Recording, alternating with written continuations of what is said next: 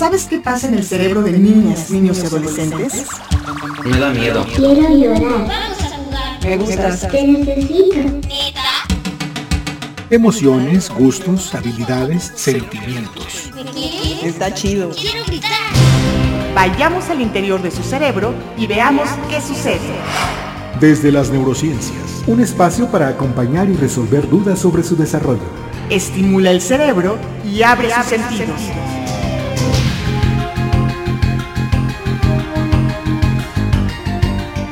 tal? Sean bienvenidos a esta emisión dedicada a las neurociencias en niños y adolescentes por esta frecuencia de Ciudadana 660 del IMER.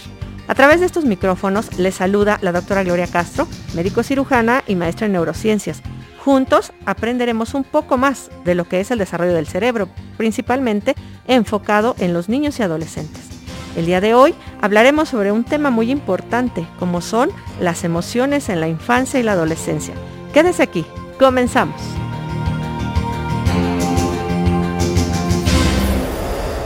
Nunca miras a alguien y te preguntas, ¿qué se le pasará por la cabeza? Y la mayoría alegres. ¿Qué ha pasado? Tristeza. ¿Le ha hecho algo al recuerdo? Oye, ¿va todo bien? Soy tristeza. Oh, hola. Este es miedo. Soy alegría. Ya estamos listos para dar inicio, así que el día de hoy, como le mencioné al inicio del programa, hablaremos sobre este interesante tema de las emociones en la infancia y la adolescencia. Como padres o docentes que convivimos con niños y adolescentes, nos hacemos de pronto muchas preguntas que justo en esta emisión vamos a ir despejando. El cerebro funciona como una computadora, como un centro de mando que controla todas las funciones de nuestro cuerpo desde el movimiento, nuestros pensamientos y nuestras emociones. Cada una de estas funciones tiene un papel muy importante y van cambiando a lo largo del desarrollo de todas las personas. Todo esto nos genera, como padres, como docentes o como acompañantes de los jóvenes y de los niños, una gran cantidad de dudas que procuraremos ir resolviendo a lo largo de este programa. Frecuentemente en la consulta o en las escuelas, los padres se preguntan, ¿qué es lo que pasa con sus hijos? ¿Por qué es importante llevar un seguimiento de su desarrollo? ¿Todos se desarrollan de la misma manera? Si mi hijo no aprendió a leer o a escribir a la edad que su primo o que el resto de sus compañeros de la escuela, ¿hay algún problema? ¿Cómo podemos identificar conductas de riesgo para poderlas prevenir oportunamente? Y en relación a los hábitos, algo bien importante, ¿cómo podemos determinar cuáles son los hábitos o conductas de riesgo y fomentar aquellas conductas que son de mayor beneficio? Pero enfocándonos en la principal teoría del tema, hablando que, acerca de las emociones, primero tenemos que definirlo. ¿Qué es una emoción? ¿Cómo la podemos definir? Nosotros podemos pensar, recordar un poco cuando éramos niños, nuestros primeros recuerdos, ¿a qué nos refieren? La primera emoción que sentimos en una Navidad, en una reunión familiar, el primer día de escuela, cuando fuimos a una consulta médica. Entonces de ahí podemos sacar nosotros el concepto.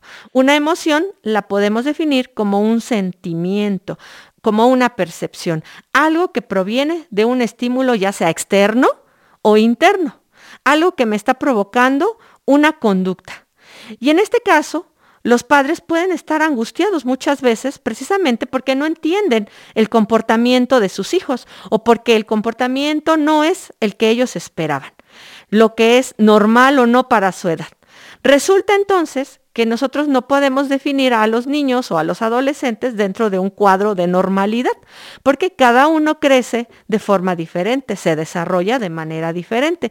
Y así como lo acabo de mencionar, estos estímulos externos que corresponden, por ejemplo, al ambiente, a la casa, a los familiares, al entorno escolar, a la sociedad en la que desenvuelven los niños, es diferente para cada uno. Y sus eh, estímulos internos también. Cada uno vive su propio desarrollo de forma diferente. En realidad, entonces, el desarrollo normal no lo podemos definir de una manera muy concreta. Nos podemos eh, referir al desarrollo como un conjunto de procesos que pueden incluir cambios físicos, cambios intelectuales, sociales y emocionales. Cuando un niño está creciendo, nosotros podemos recordar nuestra infancia o la de nuestros propios hijos o de nuestros pacientes o de nuestros alumnos. Nosotros nos percatamos que la ropa se va haciendo cada vez más pequeña, ya no les quedan los zapatos, podemos comparar las fotografías del año pasado, de la Navidad pasada, del ciclo escolar y nos damos cuenta cómo van cambiando sus facciones, cómo van creciendo sus extremidades, sus brazos, sus piernas se van alargando. Esto de manera interna es el resultado del crecimiento de todos sus órganos, sus huesos, sus músculos, pero también su cerebro. Es importante nosotros enfocarnos en esta parte. El cerebro de cada uno es diferente. Cada uno tiene un cerebro que responde de manera diferente a todos estos estímulos.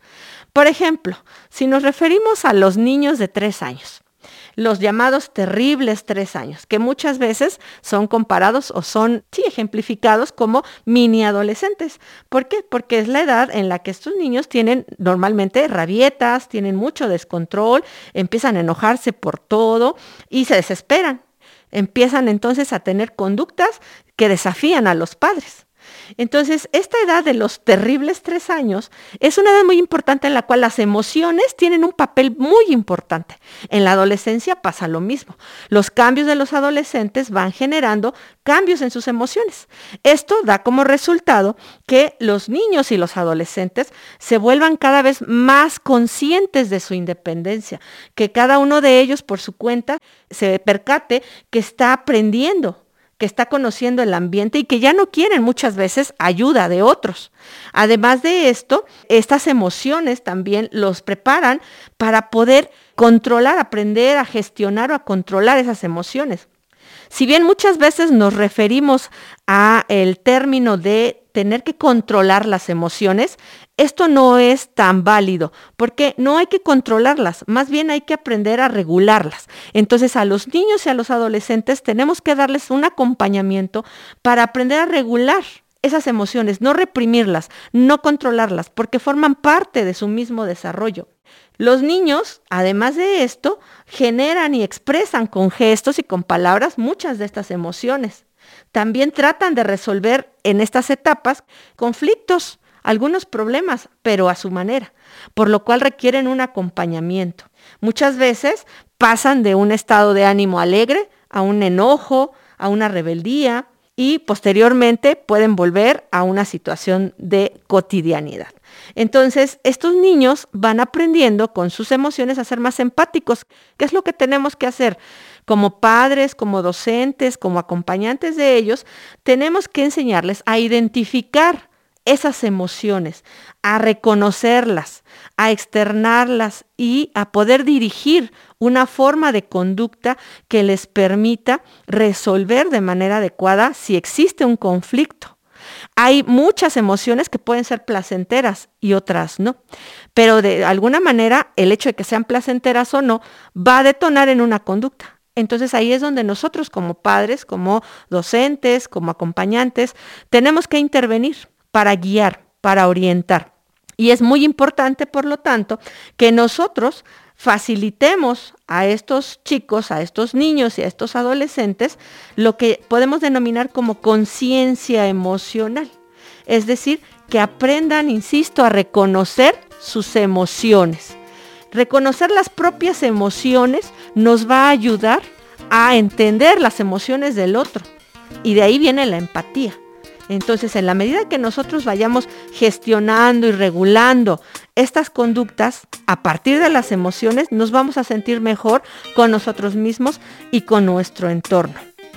Es muy importante acercarnos con los niños y los jóvenes, platicar con ellos, preguntarles cómo se sienten, preguntarles qué piensan de las situaciones que se generan en su ambiente, para darles motivo para que externen e identifiquen esas emociones, porque son parte importante de su desarrollo, de su crecimiento y su formación como persona. Por lo tanto, yo los invito a que todos encontremos nuestro camino en todas las oportunidades que tenemos para crecer en estos estímulos tanto externos como internos, ya que son pruebas que tenemos en nuestra vida y que nos hacen crecer y madurar como personas.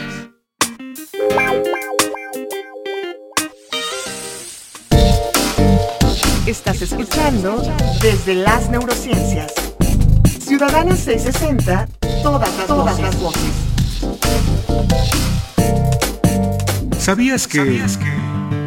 La poda neuronal es un proceso del neurodesarrollo en el cual niños y niñas de 3 a 6 años pierden conexiones neuronales de forma natural para consolidar los nuevos aprendizajes y por eso muchos de los recuerdos de esa época no los tenemos presentes.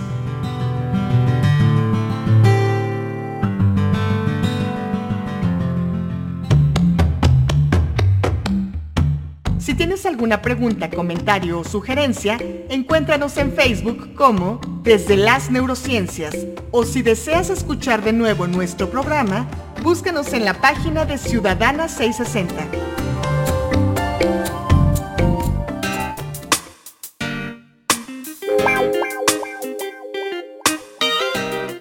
Espero que la información de este tema haya sido de utilidad.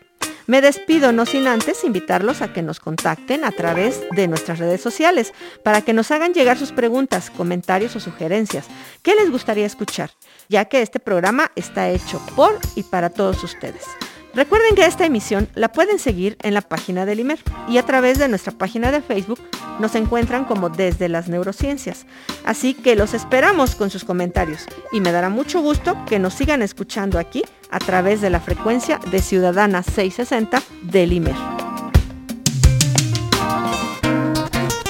Agradezco los controles técnicos a Adolfo Cortés y en la producción a Claudia Flores. Se despide de ustedes la doctora Gloria Castro y recuerden, cada cerebro es único. Nos escuchamos en la próxima emisión.